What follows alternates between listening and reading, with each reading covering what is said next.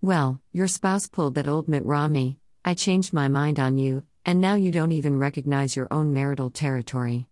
It's hard and my heart goes out to you.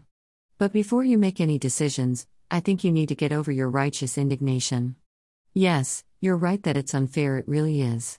But so, as they've been telling us for years, is life, so you've lost part of the sympathy card. I guess I would tell you to ask yourself Am I willing to take an adventure into this new world? Is this a journey I could check out?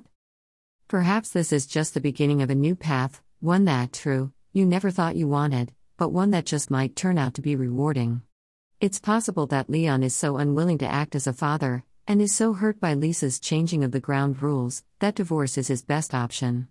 But it's also possible that Leon, if he thinks it through, might just like his own child better than his dreadful nieces. There are some situations that it's likely you can't live with perhaps a spouse who's a heavy drug user and brings all her junkie friends into the house to use while the kids are around. Okay, then you should go. But could you live with a husband who has abandoned your religion, or with being an active father when you've never wanted children.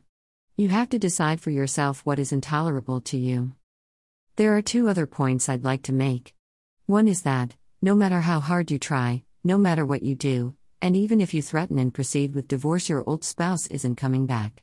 You need to get that idea out of your head, and you need to internalize your loss before you make your decision about whether to stay or go. If Crandall is only staying with Coleman because she thinks one day he'll re religious himself, she may want to rethink her position.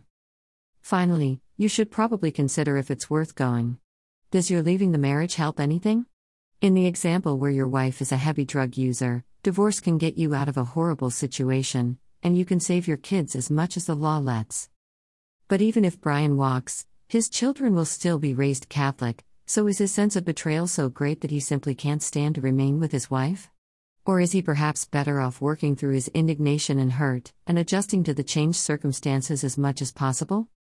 These are questions worth pondering when faced with a changed marital contract, before you decide should I stay or should I go?